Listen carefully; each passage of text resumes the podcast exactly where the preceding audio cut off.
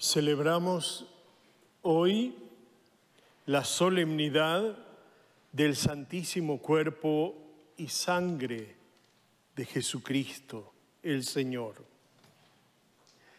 La Eucaristía instituida en la última cena fue como el punto de llegada de un recorrido a lo largo del cual Jesús había prefigurado a través de algunos signos, sobre todo el de la multiplicación de los panes, narrada en el Evangelio de Lucas. Jesús es el buen pastor.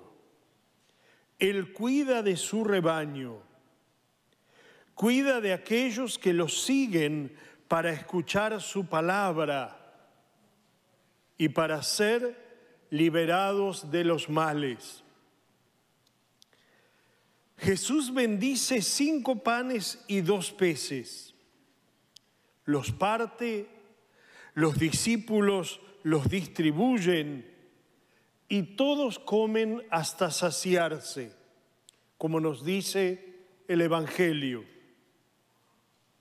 En, la Eucaristía cada uno puede experimentar esta amorosa y concreta atención del Señor.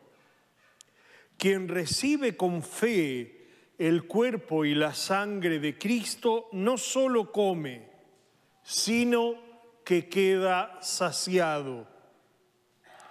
Comer y quedar saciados.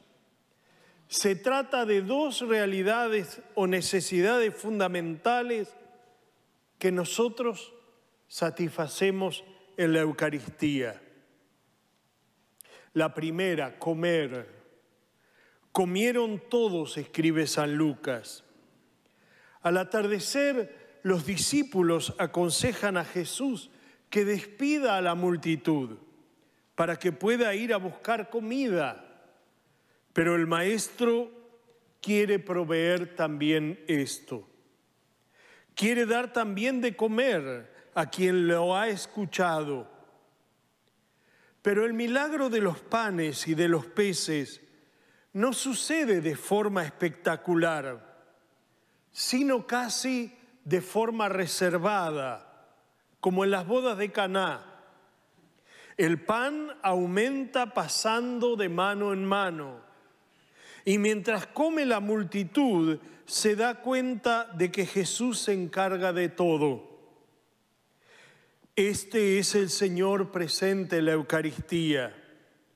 Nos llama a ser ciudadanos del cielo, pero mientras tanto tiene en cuenta el camino que debemos afrontar aquí en la tierra.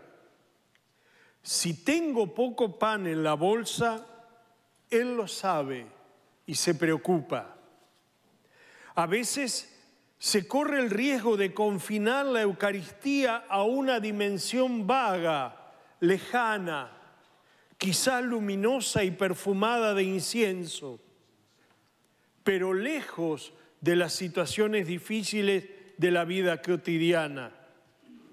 En realidad, el Señor se toma en serio todas nuestras necesidades, empezando por las más elementales y quiere dar el ejemplo a los discípulos diciéndole, denles ustedes mismos de comer.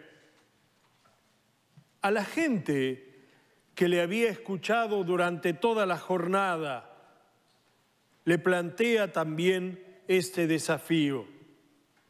Nuestra adoración eucarística encuentra su verificación cuando cuidamos del prójimo, como hace Jesús. En torno a nosotros hay quien tiene hambre de comida, pero también quien tiene hambre de, de compañía. También hay quien tiene hambre de consuelo, de amistad, del buen humor, hay hambre de atención en el mundo de hoy. Hay hambre de ser evangelizados, que no es lo mismo que ser sacramentalizados. Esto encontramos en el pan eucarístico, la atención de Cristo a nuestras necesidades y la invitación a hacer lo mismo hacia quien está a nuestro lado. Es necesario comer y dar de comer. Y así como la fe se fortalece dándola, el misterio eucarístico se agiganta en nosotros en la medida en que compartimos a Cristo pan de vida. Pero además del comer, no debe faltar el quedar saciados. La multitud se sació por la abundancia de comida y también por la alegría y el estupor de haberlo recibido de Jesús. Ciertamente necesitamos alimentarnos, pero también de quedar saciados saber que el alimento nos es dado por el amor del Señor. En el cuerpo y en la sangre de Cristo encontramos su presencia viva, presente, real, su vida donada por cada uno de nosotros. No nos da solo la ayuda para ir adelante, sino que se da a sí mismo se hace nuestro compañero de viaje, entra en nuestras historias, visita nuestras soledades, dando de nuevo sentido y entusiasmo.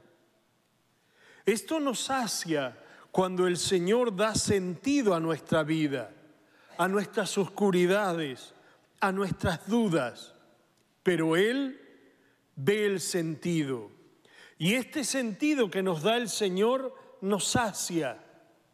Esto nos da ese algo más que todos buscamos, es decir, la presencia del Señor. Porque el calor de su presencia en nuestra vida logra el cambio. Sin Él sería realmente imposible. Sin Él nuestra vida se torna gris. Sin Él el pecado avanza. Con Él se va haciendo gracia y paz. Cuando adoramos el cuerpo y la sangre de Cristo, necesitamos pedirle con el corazón, Señor, dame el pan cotidiano para ir adelante. Señor, sáciame con tu presencia. Qué gran regalo. El pan de vida, el cuerpo y la sangre de Jesús es mucho más que un encuentro ritual en nuestra vida. Es el encuentro vivo. Es descubrir que tenemos un Dios que nos ama tan profunda y grandemente que quiere venir a nosotros y quiere hacer morada en nosotros. Sabemos que el Señor hizo morada por excelencia en el seno de María. Y por eso debemos pedirle a María hoy, a nuestra Madre de Guadalupe, que nos ayude a recibir a ese verbo hecho carne. Jesús quiere venir a nuestro corazón y a nuestra vida. Y cuando lo dejamos entrar, nos inunda la paz, nos inunda la esperanza, nos inunda la vida. Porque Jesús, viviendo en nosotros, no solo es el alimento, sino el sentido, la meta y el fin de nuestro caminar. Que así sea.